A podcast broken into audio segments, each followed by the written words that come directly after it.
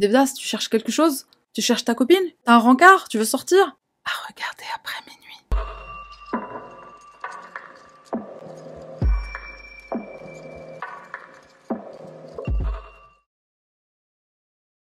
Salutations mon cher panda, moi c'est Sarah, bienvenue sur ma chaîne. Plus je fais des vidéos, et tu sais, plus je me, dis, enfin je m'attendais à être euh, de moins en moins choquée par, euh, par les choses que, je découvre, tel un médecin légiste qui vomit lors de sa première autopsie, mais qui finit par prendre l'habitude. Mais non, plus je fais des vidéos, plus je, suis en, en, choquance de, de qu'est-ce qui se passe dans le monde. Et pour celle-là, alors franchement, assieds-toi, même allonge-toi carrément, prépare-toi psychologiquement parce qu'il se passe des choses que tu c'est difficile à croire, tu vois. Je t'ai gardé le meilleur pour la fin en conclusion, donc euh, vraiment euh, la fin de fin de, de plante à fin. Donc reste jusqu'à la fin. Et trêve de blablaterie, on y va. Bien que l'Australie soit un des pays occidentaux avec le taux de criminalité le plus bas, notre affaire nous emmène à Canberra. Enfin, à Newcastle. D'abord on va à Newcastle, après on va à Canberra. Cette histoire commence avec Maria. Maria est née en Italie et depuis qu'elle est petite, son rêve c'est de fonder une famille. Elle rencontre un homme qui s'appelle Nino Cinque, ils vont se marier et ensemble ils vont émigrer en Australie. Ils ont leur premier enfant qu'ils vont nommer Giuseppe comme le père de Maria, et quatre ans plus tard, ils ont leur deuxième garçon. Et cette belle petite famille habite à Newcastle, à environ 150 km de Sydney. Giuseppe, qu'on appelle Joe, c'est quelqu'un de très jovial, très gentil, c'est une personne qui a un bon fond, il a une aura qui, euh, qui attire les autres, c'est le genre de personne avec qui tu veux discuter, tout le monde aime discuter avec lui, il est très sociable. Joe, c'est quelqu'un qui déteste le conflit, au contraire, c'est le genre de personne qui fait tout pour apaiser les tensions. Il est très bon élève à l'école, il l'a toujours été, et à l'université, il veut étudier l'architecture.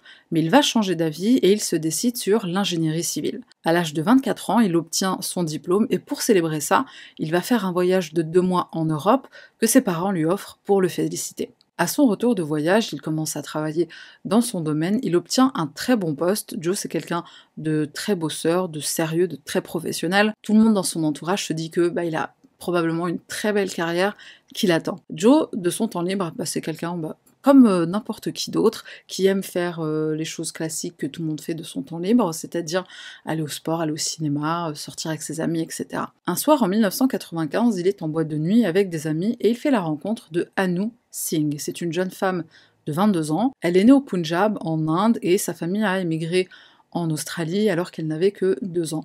Ses parents sont tous les deux des médecins. À ce moment-là, Anou vient de terminer son année scolaire. Elle est étudiante à Canberra. Elle étudie le droit à l'université. Elle se rend à Newcastle pour quelques jours puisqu'elle y a de la famille, donc elle vient leur rendre visite. Et donc Newcastle, c'est là que Joe habite. Anou, c'est aussi une élève modèle. C'est une étudiante très studieuse. Elle est très intelligente, enfin tout comme Joe l'a été quand il était aussi étudiant. Bien qu'elle ait déjà un petit copain, elle discute avec Joe et de fil en aiguille, ils vont entamer une relation amoureuse. Quand elle rentre à Canberra, son petit copain découvre le poteau rose, il découvre que Anou l'a trompé ou le trompe, donc il rompt avec elle, et là Anou, bah, elle peut être librement euh, dans sa relation avec Joe. Et au départ, ils entretiennent cette relation à distance, puisque Anou doit retourner à Canberra pour continuer ses études de droit. Comme les parents de Anou ne veulent pas qu'elle fréquente un garçon pendant ses études, enfin, ils veulent sûrement qu'elle soit bah, concentrée dans, son avenir professionnel, elle leur cache, dans un premier temps, l'existence de Joe. Et Joe, il promet à, sa chérie que si un jour il tombe sur ses parents au téléphone, il leur dira qu'il est l'ami du frère d'Anou. Oui, parce que Joe, il est constamment au téléphone avec Anou. Il est fou amoureux d'elle. Et puis on est à une époque des téléphones fixes, hein, donc c'est fort probable qu'un jour il tombe sur eux, ou bien que eux un jour appellent et ils tombent sur euh, Joe ou sur la famille Cinque. Tous les vendredis, Joe fait plus de 5 heures de route pour retrouver son amoureuse Anou et passer le week-end avec elle, il rentre le lundi matin très tôt pour commencer le travail à 9h. Donc euh, vraiment fou amoureux. Anou, quand elle rencontre les amis de Joe, elle va leur faire une impression bah, elle va un peu tous les marquer. Elle est confiante, elle est euh, intelligente, elle est rayonnante, mais parfois elle, euh, évoque des, des, sujets de conversation qui mettent les gens très mal à l'aise. Par exemple, un soir, lors d'un dîner, elle raconte à un des amis de Joe qu'elle était dans une relation très intense avec son ex, donc l'homme qu'elle a fréquenté avant Joe, un homme qui s'appelle Simon, et c'est une relation qui était tellement intense que c'en était presque incestueux. Malaise 5 étoiles. Nous, elle parle souvent de, la vie après la mort, alors certes, c'est une question fort intéressante, mais elle a une façon d'en parler qui, qui met les gens vraiment mal à l'aise. Souvent, c'est elle qui mène la conversation, Joe, il est en arrière-plan, alors que c'est pas du tout quelque chose qui lui ressemble. À nous, elle est très possessive avec lui, elle se l'accapare, elle va pas hésiter à interrompre une conversation qu'il est en train d'avoir juste pour qu'elle puisse discuter avec lui. Elle a une personnalité qui est vraiment dominante, l'attention des autres doit être sur elle, l'attention de Joe doit être sur elle. À nous, c'est une jeune femme qui malheureusement a des problèmes de santé et Joe, amoureux comme il est, il va se rendre disponible pour elle dès qu'elle va mal. Les parents de Joe, donc euh, Maria et Nino, ils remarquent que leur fils a changé depuis quelque temps, enfin depuis qu'il a rencontré Anou et qu'il la fréquente en réalité. Sa mère, Maria, elle essaie de le prévenir de ne pas se laisser contrôler par sa petite amie et il va lui répondre ne m'oblige pas à choisir. Sous-entendant, s'il faut choisir entre vous, mes parents, et à nous, je choisirai à nous. Encore une fois, c'est un comportement qui lui ressemble pas. Joe, c'est quelqu'un qui est proche de ses parents, qui leur manque jamais de respect. Donc avoir cette attitude-là envers eux, c'est pas, pas lui, en fait. Il quitte Newcastle et il emménage à Canberra, dans un beau petit duplex qui est situé à environ 4-5 km de l'université d'Anou, malgré le fait que ses parents soient contre. Joe, il a toute sa famille, tous ses amis, son travail à Newcastle. Le fait qu'il déracine complètement sa vie comme ça pour Anou, ses parents ne sont pas d'accord, ils sont contre, surtout qu'il remarque de plus en plus de changements chez leur fils, c'est des changements qui sont mauvais. Par exemple, c'est quelqu'un qui ne s'est jamais drogué, qui n'a jamais fumé. Aujourd'hui, euh, Joe, il fume. Lui qui était d'une patience angélique, bah, c'est quelqu'un qui maintenant euh, se met en colère très facilement. Malgré les réticences de ses parents, il part quand même, il veut habiter avec la femme qu'il aime, et ensemble, le couple va ouvrir un compte joint, ils vont commencer à mettre de l'argent de côté pour se marier, parce qu'il s'aime tellement qu'il prévoit de se marier il faut des sous. L'hiver de l'année 1996, Anou va passer les fêtes de fin d'année au sein de la famille Cinque à Newcastle. Tout se passe bien. Anou, c'est une jeune femme qui vient d'une très bonne famille, elle est bien éduquée, elle fait une excellente impression aux yeux des parents de son chéri. Mais Maria, la mère de Joe, malgré cette très bonne impression qu'elle a, et malgré le fait que les vacances se soient vraiment super bien passées, ben elle a ce sentiment au fond d'elle qu'il y a quelque chose qui va pas. Comme je le disais un peu plus tôt, à nous, elle a des problèmes de santé, et elle a aussi un historique difficile qui va lui faire toucher le fond. Elle a très mal vécu sa rupture avec son ex, le fameux Simon, dont elle était si proche que ça en était presque incestueux, hein, c'est ce qu'elle avait raconté à un ami de Joe. Et pourtant, la relation qu'elle a eue avec Simon, bah, elle n'était pas, euh, c'était pas une des plus joyeuses. Hein. Simon, par exemple, il lui disait qu'elle était inférieure intellectuellement. Et malgré le bonheur qu'elle file avec euh, Joe, visiblement, bah, elle se remet quand même difficilement du chapitre Simon. Elle va commencer à se droguer, elle va commencer aussi à être obsédée par son apparence physique. Elle est tellement obsédée par son corps qu'elle en devient boulimique. Et là, on va faire juste une toute petite parenthèse sur la boulimie. Euh, je suis obligée, parce que c'est quelque chose qui me...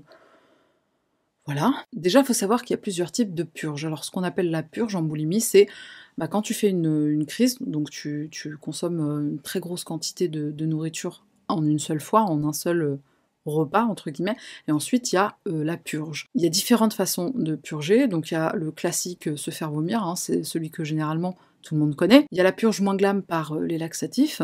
Il y a aussi la salle de sport, donc après une crise, tu as, des personnes boulimiques qui vont purger en allant à la salle de sport, mais salle de sport de façon extrême, c'est-à-dire 6, 7, 8 heures, des fois plus. Et celle qui est la moins connue, c'est le jeûne. Donc c'est une méthode de purge que très peu de gens connaissent. Le principe est simple, hein. tu fais une crise de boulimie et après tu ne manges pas pendant plusieurs heures, voire une journée, voire même deux.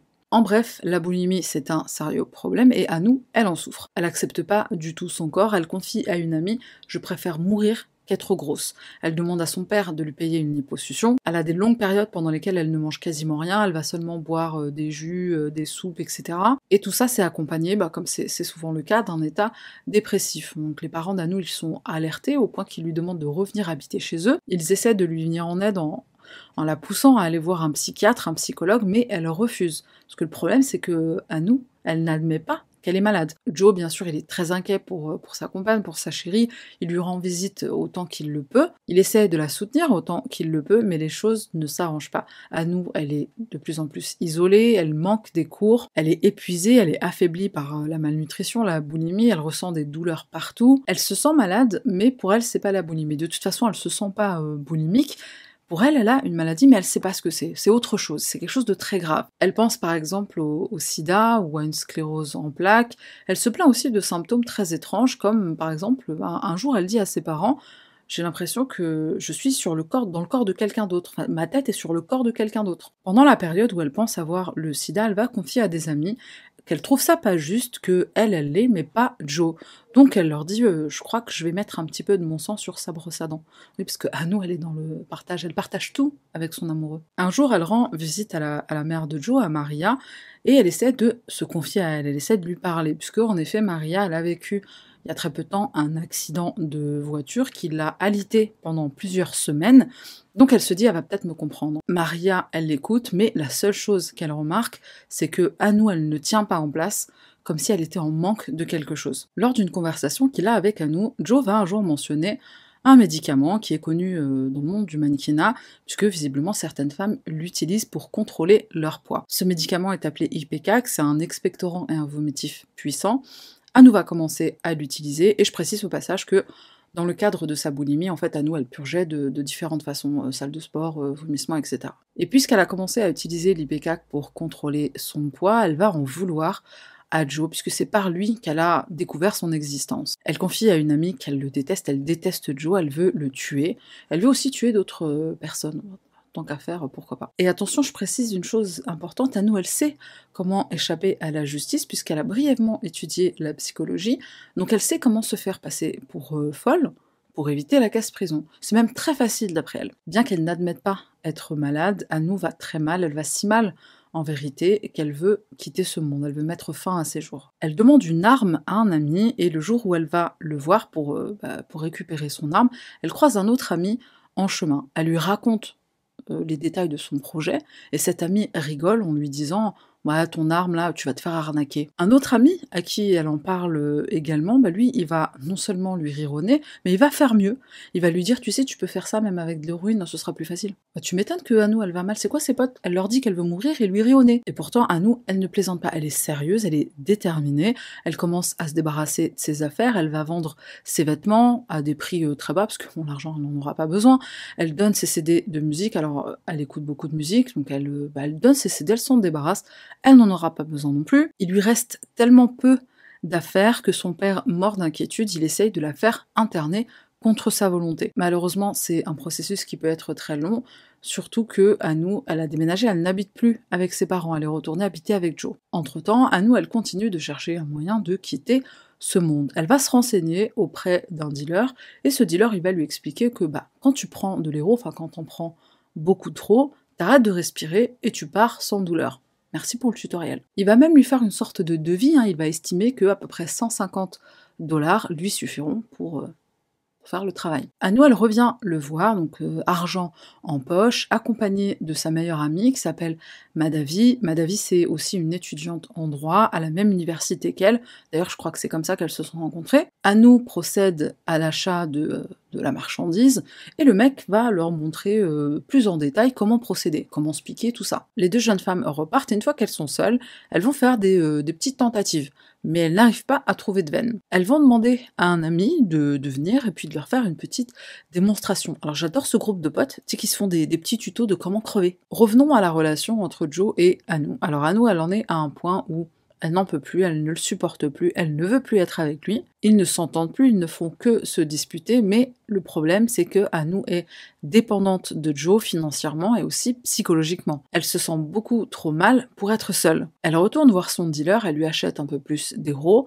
Il est étonné et lui dit mais, euh, mais pourquoi t'en veux plus? T'en as assez pour ton projet, pourquoi il t'en faut plus? Elle lui répond je ne pars pas seule. T'as compris, son, départ là euh, en solo, c'est devenu un, week-end en amoureux. Un soir d'octobre 1997, Anou et Joe organisent un dîner à la maison avec des amis. Madavi, la BFF d'Anou, elle est invitée. Et pendant cette fête, elle va montrer son bras à une amie.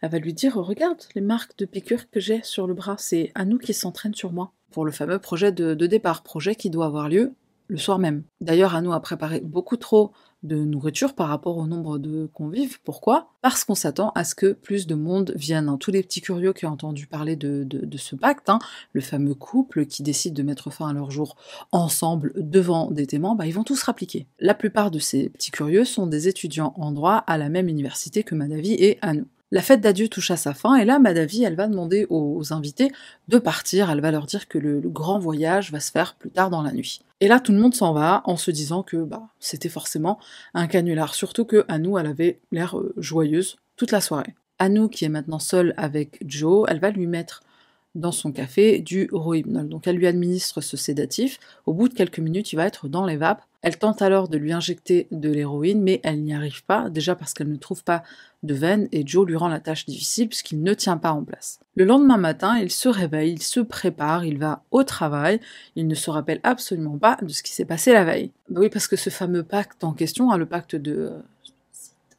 Euh, bah, il n'est pas au courant en fait. Tout le monde est au courant, qu'il a fait un pacte, sauf lui. Lui, il sait pas qu'il a fait un pacte pour euh, mettre fin à ses jours avec euh, sa chérie. La veille, pour lui, c'était juste un repas entre amis, c'était juste une bouffe à la maison entre potes. Cette première tentative ayant échoué, à nous, ne lâche pas l'affaire. Elle y croit, elle peut y arriver. Elle a une idée de, génie, elle va essayer autrement, elle va essayer d'utiliser en plus de l'héros des comprimés, enfin des trucs euh, bien plus costauds que l'eurohypnol. Le dealer qui va la fournir, il va lui donner donc en plus de l'héros les euh, fameux comprimés, enfin des comprimés, je sais pas ce que c'était, mais il lui donne des comprimés, et il lui dit, tu sais, en combinaison avec l'héros, t'as besoin juste de un seul. Ça va te suffire pour être bien dans les vapes, mais attention, c'est des vapes euh, très sévères. Ce dealer-là, il n'est pas au courant du projet de, grand voyage de nous, il lui vend 15 comprimés au total, en se disant qu'elle est juste en train de se constituer un, stock pour euh, se faire une bonne défense sur 2, 3, 4 semaines. Dîner d'adieu,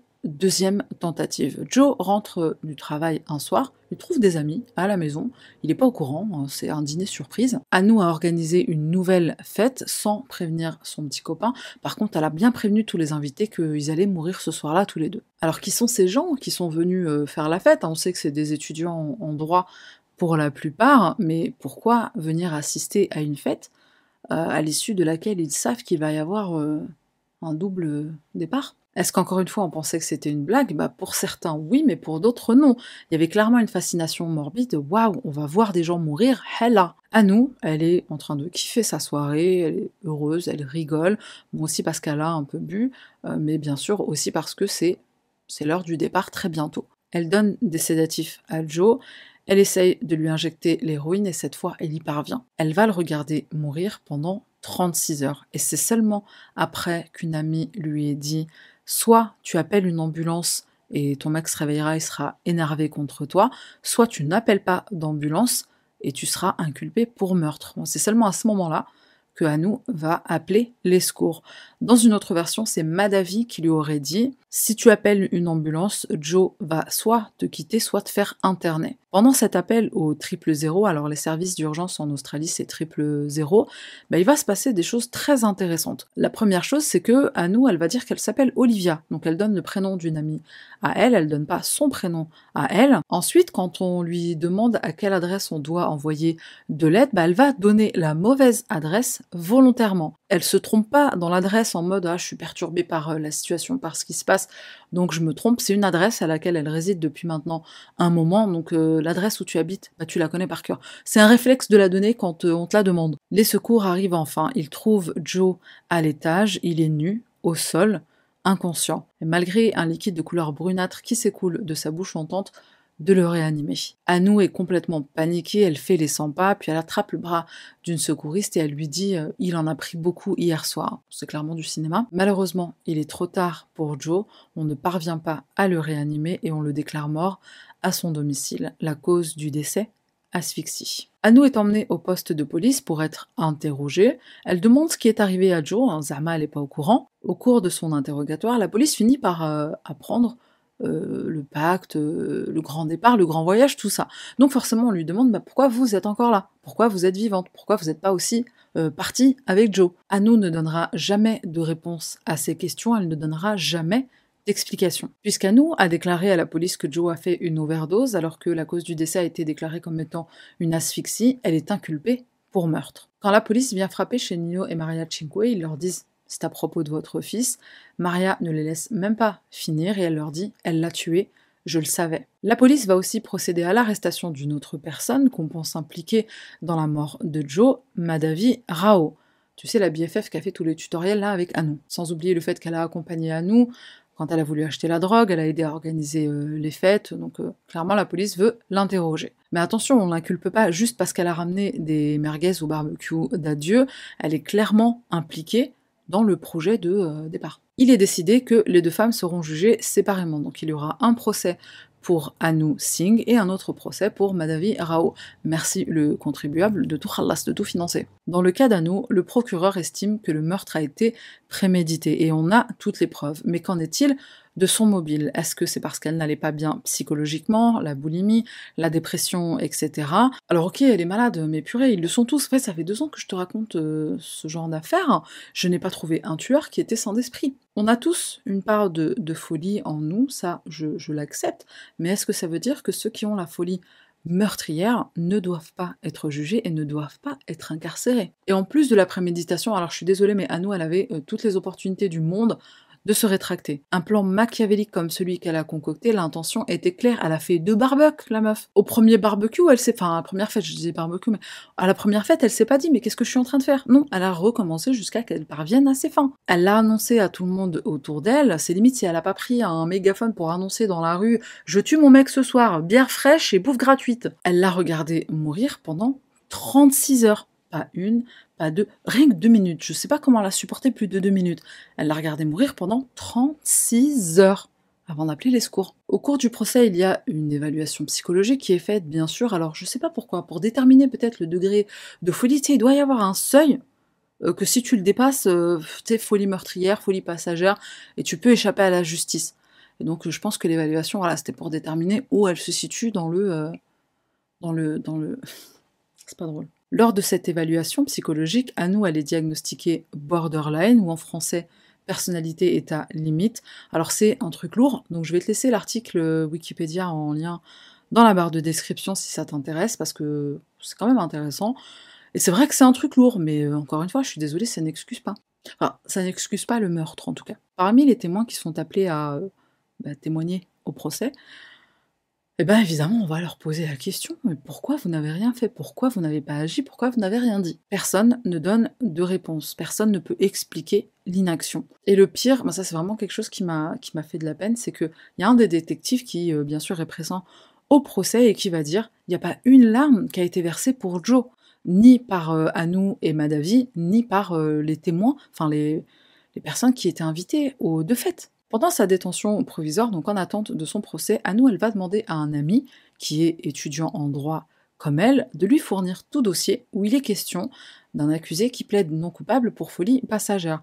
Elle veut étudier comment les gens euh, arrivent à tromper la justice. Toujours en détention provisoire, la police va faire une trouvaille fort intéressante. Il s'agit d'une lettre qui a été écrite par Anou dans laquelle elle explique plus ou moins euh, le pourquoi cette volonté de partir, de mettre fin à ses jours avec Joe. Les gens qui s'aiment, ils disent souvent Je pourrais pas vivre sans toi. Mais si leur moitié vient à mourir, ils refont leur vie, ils se remarient, etc. C'est la raison pour laquelle Joe doit partir avec Anou. Ce serait un peu comme une preuve de, son amour. Puisque elle veut partir, il faut forcément que, lui aussi. Comme ça, bah, il refera pas sa vie derrière et c'est tu sais, c'est la preuve ultime de, son amour. Je ne dis pas ça pour la défendre, attention, mais il est vrai qu'un des symptômes du trouble de la personnalité est à limite, c'est la peur de l'abandon. Les tendances suicidaires aussi, hein, ça fait partie des symptômes. Vraiment, lis l'article, il est très intéressant. Le 24 juin 1999, Anou est déclaré coupable d'homicide involontaire et pas de meurtre au premier degré, donc première déception. Et la deuxième claque dans la gueule, elle arrive euh, tout de suite. Elle est condamnée à 10 ans de prison, dont 4 sans possibilité de libération conditionnelle, et avec les remises de peine, bah, elle va faire 18 mois au total. Le juge, en fait, il accepte cette explication selon laquelle, à nous, elle n'était pas dans ses capacités mentales à 100% au moment des faits. Maria et Nino Cinque, les parents de, de Joe, les parents de la victime, ah, comment te dire qu'ils sont dévastés? Maria, au départ, elle pense que c'est une blague. Si elle avait fait ça à un chien D'accord Disant Mais elle a tué un être humain, elle a tué mon fils, dit Maria. Aucun sentiment de justice au sein de la famille Cinque, bien sûr. Enfin, elle s'en tire avec seulement 18 mois. Franchement, j'avoue, en faisant mes recherches, Je m'attendais pas à si peu, ne serait-ce que par rapport au fait qu'Anou a dit à une amie Je sais comment ne pas payer les conséquences d'un meurtre, j'ai étudié la question. Maria, la mère de Joe, elle va dire quelque chose que j'ai trouvé absolument pertinent, en tout cas dans cette affaire. Elle dira qu'elle aurait voulu qu'il y ait un jury et pas seulement un juge. Elle dit c'est trop facile de convaincre seulement une personne, au moins avec un jury, on aurait eu plus de chances euh, d'avoir justice, de voir euh, justice rendue. C'est comme ça qu'on dit justice rendue ou pas? Quatre ans, c'est tout ce que vaut mon fils. Tant que je serai en vie, je ne lui pardonnerai pas.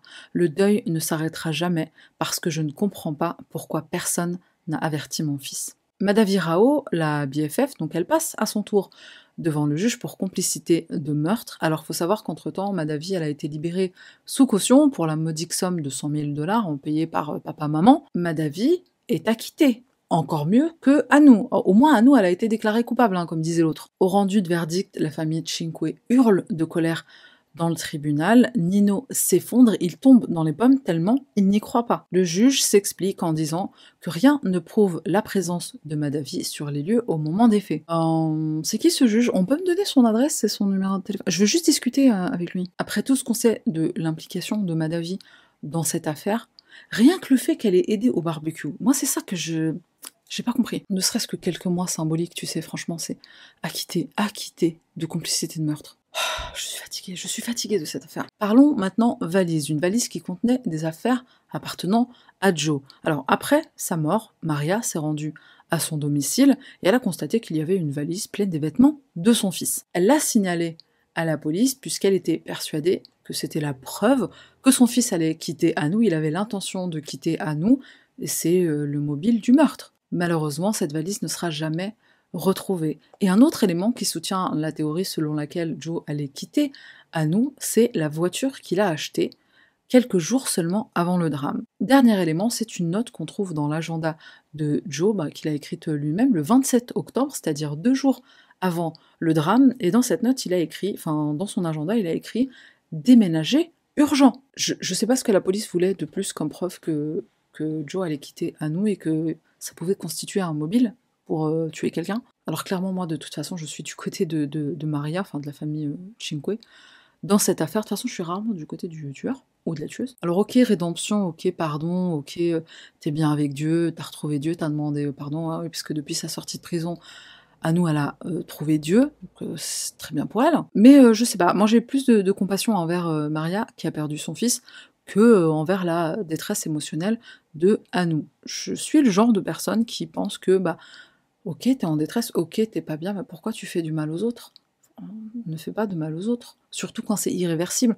Euh, jusqu'à preuve du contraire, il n'y a pas de picouse, il n'y a pas de a, pas de médicaments, il n'y a pas de comprimés qui ressuscitent les morts. Depuis cette affaire qui s'est passée, euh, donc je le rappelle, en 80 17, nous, elle a refait sa vie. Elle est en couple avec un homme depuis 20 ans et cet homme en fait il a été interviewé, alors c'est assez récent l'interview. Il raconte que euh, souvent les gens lui disent tu sais un matin tu vas te lever avec une aiguille plantée dans le bras, ce à quoi il répond toujours ouais alors? Ah bah ça c'est ce que j'appelle accepter son autre moitié comme elle est. Après j'ai envie de te dire, euh, si un jour à nous elle lui plante une picouse dans le bras, euh, je doute qu'il se réveille le lendemain. Maintenant, elle connaît le dosage. Et tu vas rigoler, comment est-ce que Anou a, rencontré ce charmant monsieur qui, qui ne craint pas la mort? Ils se sont rencontrés pendant qu'Anou était en procès. So romantic. Et alors ce monsieur hein, qui, euh, qui n'a pas peur de, de mourir, bah, il dit euh, dans son interview, Anou, elle a payé sa dette envers la société. Laissez-la tranquille. Mais en même temps, pourquoi elle aussi, elle est passée à la télévision pour faire une interview? Du coup, ça a, ça a ressuscité euh, l'intérêt pour cette affaire. L'interview télévisée de Anou, j'y viens dans 10 secondes. Madavi, alors qu'est-ce qu'elle est devenue euh, Madavi Rao? Elle aussi, elle a refait sa vie. Elle est partie s'installer aux États-Unis, elle est mariée et elle a des enfants. Des assassins qui se reproduisent. Est-ce qu'on en parle? Est-ce que c'est flippant ou est-ce que c'est pas flippant? J'avoue que assassin de père en fils, c'est quand même euh, une vocation qui est très rare. Euh, ou assassine de mère en fille. Bon, techniquement, Madavi, elle n'est pas assassin, elle est complice de meurtre, même si la justice en a décidé autrement. Donc je pense qu'on n'a rien à craindre. Pourquoi à nous donne cette interview? Télévisée, interview qui va ressusciter l'intérêt pour son affaire. En réalité, c'est à cause de la sortie d'un livre intitulé La consolation de Joe, livre dans lequel Anou estime que l'auteur, Hélène Garner, a dit des choses qui étaient fausses. Donc euh, Anou, elle est là pour rétablir la vérité. Je n'ai malheureusement pas trouvé l'interview dans son intégralité, mais euh, voilà ce qui s'est dit de plus important. J'ai trouvé euh, une transcription écrite. Donc pendant cette interview qui avait pour but de rétablir la vérité, Anou, elle voulait aussi présenter ses excuses à la famille Cinque, à Nino et Maria Cinque. Après tant d'années, c'est vrai que ça fait un peu tard, mais mieux vaut tard que jamais. Alors Maria, ses excuses, elle va lui renvoyer à la gueule directe en lui disant Me raconte pas de conneries, hein, ton euh, je sais pas ce que je faisais, tu es le diable, dégage. Elle lui dit dégage. À nous, elle ajoute que si elle avait écouté les bonnes personnes, si elle avait cherché l'aide d'un psy, ça ne serait jamais arrivé. C'est dur de se faire traiter de meurtrière, dit-elle. Ah, la meuf, elle se plaint en plus. Pendant cette interview, à nous, elle parle aussi de ses études en criminologie. Alors, une criminelle qui étudie la criminologie, c'est hyper poétique. Hein. Mais en vérité, pourquoi elle étudie? En fait, c'est elle qui devrait donner les cours, un peu comme Viola Davis dans la série How to Get Away with Murder. Tu sais, je te le fais bien avec l'accent français de glace. Tu sais, c'est cette série avec euh, une prof de droit qui euh, explique à ses étudiants comment échapper à la justice quand tu tues quelqu'un cette série serait-elle inspirée de Anu Singh et Joe Cinque Anu raconte, toujours lors de cette euh, interview qui a l'air d'avoir duré euh, grave longtemps, qu'elle s'est réconciliée avec. Bon, c'est quand même une chose euh, importante, elle déplore le fait que Hélène Garner n'utilise pas des mots tels que espoir, rédemption, c'est quoi les autres mots? Compassion, pardon, alors que justement, elle pose la question dans son livre euh, elle pose la question de la spiritualité. Elle déplore aussi le fait que Hélène n'ait jamais cherché à lui parler alors qu'elle aurait accepté volontiers. Et pourtant, dans un article, un article qui a été euh, publié plus récemment que l'interview en question, à nous, elle va finir par admettre que Hélène l'avait contacté. Elle l'avait contacté par le biais de ses parents. Ses parents ont pris la liberté de répondre à la place de leur fille en lui disant euh, non, non, aller en prison, c'est pas le moment. De la contacter pour écrire un bouquin ou quoi. Anou elle-même a refusé de parler avec Hélène. Il me semble qu'Hélène lui avait aussi euh, écrit une, lettre hein, pendant qu'elle était en prison. Et Anou elle a refusé bah, tout simplement parce qu'elle était en train de poursuivre ses études, études qu'elle ne voulait pas compromettre. Donc pourquoi avoir menti et avoir dit qu'elle ne vous avait jamais approché lui demandera le journaliste. Anou répond qu'au moment où Hélène lui a envoyé cette fameuse lettre, elle lui a fait part du fait qu'elle envisageait d'écrire un livre. Donc euh, pour Anou, c'était pas un projet euh, euh, voilà, c'est gravé dans la roche. Elle a pensé qu'elle n'allait pas écrire le livre. Fait, elle est partie du postulat que comme elle n'a pas eu de nouvelles pendant, pendant quelques temps, elle s'est dit, bon, bah, le projet a sûrement été abandonné. Et là, le journaliste lui dit, mais attendez, une écrivaine vous dit, je vais écrire un livre. Euh, bah, clairement, un livre, ça s'écrit pas en, trois semaines. Et tu te dis, elle a abandonné sans prévenir, sans. Enfin, je sais pas. De toute façon, la meuf, elle est pas honnête, hein, on le sait. La famille Cinque, des grands fans du livre d'Hélène Garner, bah, déjà dans un premier temps parce que ça permet de préserver la mémoire de leur fils, et aussi parce qu'entre autres, ils estiment qu'elle a très bien retranscrit la colère et la frustration qu'ils ont ressenties pendant les deux procès. Une chose que je voudrais ajouter maintenant, c'est que parmi toutes les personnes qui ont assisté à l'événement, hein, les soirs des, deux barbecues, hein, il y a une personne qui a contacté la police, enfin qui a essayé de contacter la police. Mais à nous, l'en a dissuadé. Elle a répondu à cette personne, elle a dit à cette personne, mais non, c'est une blague, on plaisante, je plaisante, on s'aime, on va se marier. Le pauvre, il y a cru, ou euh, t'inquiète, je rigole. Donc il n'a pas appelé la police, enfin, j'imagine même pas comment il a dû euh, vivre le truc. Après la première tentative qui a échoué, Anou et Madavi, elles ont parlé à une de leurs amies. Et elles lui ont dit, hier, on lui a donné de l'héros, mais il est pas mort. C'est peut-être pas son heure de partir. Cette amie en question, bah, encore une fois, hein, pas alerté, n'a pas alerté non plus. Il est quand même question de, dizaines de personnes. On, parle d'une dizaine de personnes à peu près qui étaient au courant de ce qui allait se passer et qui n'ont rien fait, qui n'ont pas euh, tiré la sonnette d'alarme, je sais pas comment on dit. Après, c'est vrai qu'il y a certaines personnes qui se sont défendues en disant, voilà, à nous, c'est une drama queen, elle est euh, beaucoup dans, euh, dans, le théâtral, elle fait tout le temps des trucs comme ça. Elle aime que l'attention soit portée sur elle et elle est prête à tout pour, pour avoir l'attention sur elle. Mais je sais pas, après, quelqu'un qui te dit, qui te répète, je vais tuer mon mec, je sais pas, je pense que moi, ça m'aurait alerté. Peut-être que je me réconforte en me disant ça. Et puis tout le monde à la fête ne connaissait pas forcément très bien à nous non plus. Donc ça explique pas, ça explique pas. Alors est-ce que cette bande d'irresponsables inconscients et sans jugeote mérite d'être jugé pour non-assistance à personne en danger? Alors personne n'a été jugé pour non-assistance à personne en danger, et je n'ai pas trouvé d'explication sur le pourquoi. Alors c'est peut-être pas une loi, en Australie. Il hein. faut savoir que c'est pas une loi euh, partout. En France, c'est un délit. Mais euh, quand je dis loi, je veux dire un délit, c'est pas un délit. Enfin, c'est un délit en France, c'est pas forcément un délit dans d'autres pays, notamment l'Angleterre. Et c'est là que je suis tombée sur l'effet du témoin, appelé l'effet bystander en anglais, ou l'effet Kitty Genovese, Genovese ou Genovese, je sais pas comment on dit. Elle est italienne aussi au passage. En gros, l'effet du, témoin ou l'effet euh, Kitty Genovese, c'est un phénomène psychosocial où bah, euh, des personnes se retrouvent euh, autour d'un événement, euh, comme là ce fut le cas, un meurtre ou une tentative de... Voilà, ou quelque chose de tragique, quelque chose de grave. Il y a une personne qui a clairement besoin d'aide. Plus il y a de personnes présentes autour de l'événement, donc autour de la, la, personne en détresse, moins il y a de chances que quelqu'un intervienne. Dans l'article Wikipédia, il y a une expression utilisée que je trouve intéressante, dilution responsabilité. En fait, c'est-à-dire qu'il y a tellement de personnes euh, présentes que tu te dis, bon, il y a forcément quelqu'un qui va intervenir. Donc toi, déjà, tu as moins de responsabilité, tu te sens moins responsable, tu te sens moins coupable au cas, où, au cas où il se passe quelque chose de grave. Pourquoi ce phénomène s'appelle aussi l'effet Kitty Genovese? Parce qu'il prend son origine avec l'affaire du meurtre de Kitty à New York City. Kitty, c'est une femme qui est d'origine italienne, hein, tout comme euh, la famille Chikwe, tout comme Joe. Un soir, elle se fait assassiner en pleine rue, tout le monde entend ses cris et personne n'intervient. Bon, je vais pas te donner plus de détails que ça, parce que ce sera peut-être le sujet d'une vidéo prochaine, mais ce qu'il faut savoir, c'est que en 1964, donc quand son meurtre a eu lieu, ça a soulevé les mêmes interrogations que celles pour euh, l'affaire Joe Cinque. Je mettrai un lien vers euh, l'article Wikipédia sur l'effet euh, du témoin parce que je l'ai trouvé, je, l'ai lu en, je l'ai, avalé le truc. C'était franchement hyper intéressant. Dans l'article, par exemple, il est question des analyses qui ont été menées, donc il y a le détail. Hein, je, ne vais pas te le refaire, mais euh, voilà, c'était, c'était super intéressant d'avoir les expériences qui ont été menées et qui ont confirmé l'effet du témoin. Il est aussi question d'autres incidents du même euh, genre, notamment la petite fille d'origine marocaine qui s'est noyée devant 200 personnes à Rotterdam, aux Pays-Bas. Dernière chose concernant euh, l'effet du, témoin, je dirais que bah, en lisant l'article et en, découvrant ce qu'était l'effet du témoin, j'ai eu comme cette impression que quand tu as conscience de ce qu'est l'effet du témoin, quand tu sais ce que c'est, bah, c'est un petit peu comme Tom Cruise dans, Minority Report, euh, quand tu connais ton futur, bah, tu peux le changer, tu peux faire quelque chose.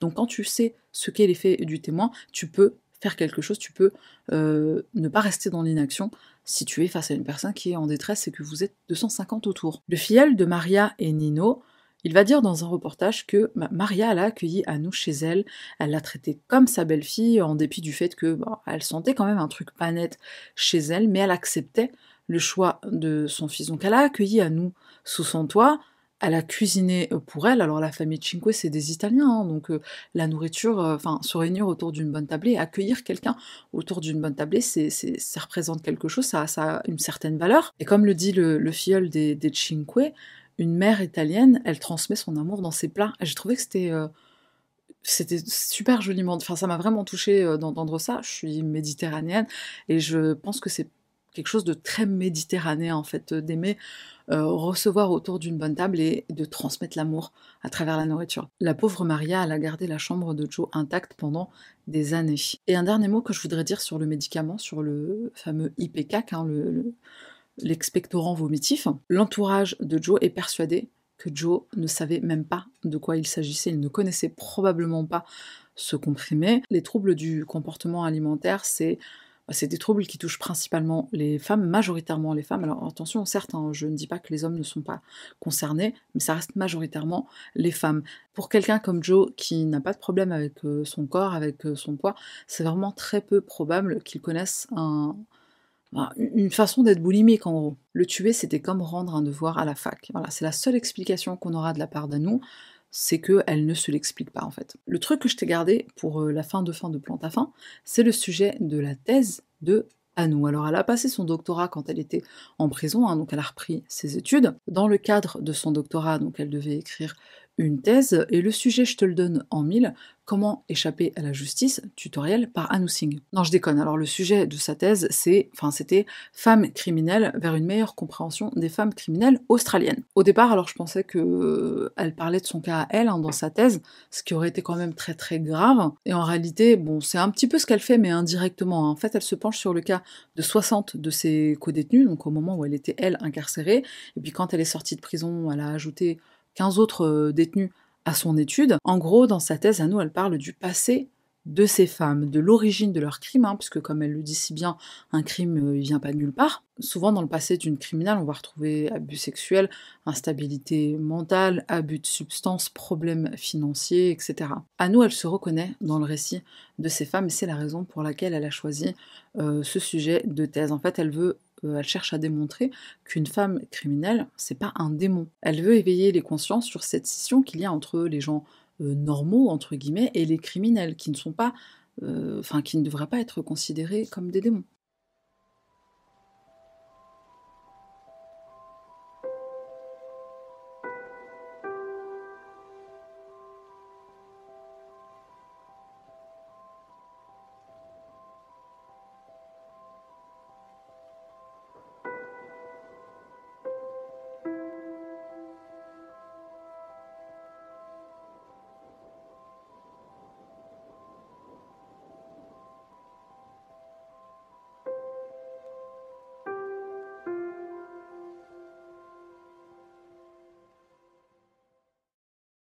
Merci à toutes les personnes qui sont restées jusqu'à la fin. Merci aux personnes qui sont membres sur la chaîne. Alors comme d'habitude, on n'oublie pas, on s'abonne, un like, un com, c'est gratos et ça fait plaisir et ça m'aide, ça aide la chaîne. Et puis voilà, on se retrouve la semaine prochaine, Inch'Allah, pour une nouvelle affaire.